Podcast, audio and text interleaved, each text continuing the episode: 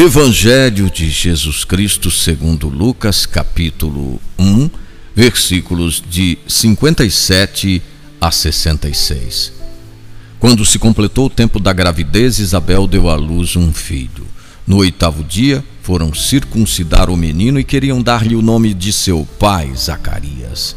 A mãe, porém, disse: Não, ele vai se chamar João. Por meio de sinais, então, perguntaram ao pai como ele queria que o menino se chamasse.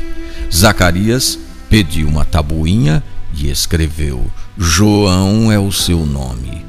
No mesmo instante, sua boca se abriu e ele começou a louvar a Deus. Todos os que ouviram a notícia ficavam pensando: que vai ser este menino? De fato, a mão do Senhor estava.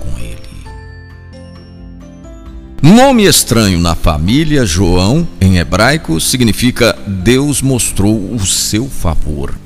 Ele dá a conhecer a missão dessa criança. João Batista é fruto da intervenção divina que privilegia os pobres e pequenos. Toda a sua vida adulta assinalará a fidelidade aos projetos divinos.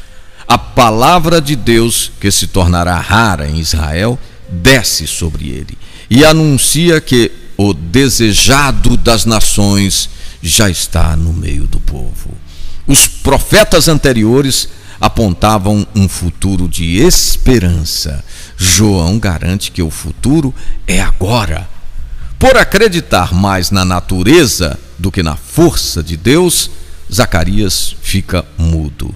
Ele também, libertado, começa a louvar o Deus da misericórdia que traz finalmente a força da redenção. A luz do alto é definitiva. A luz é Jesus.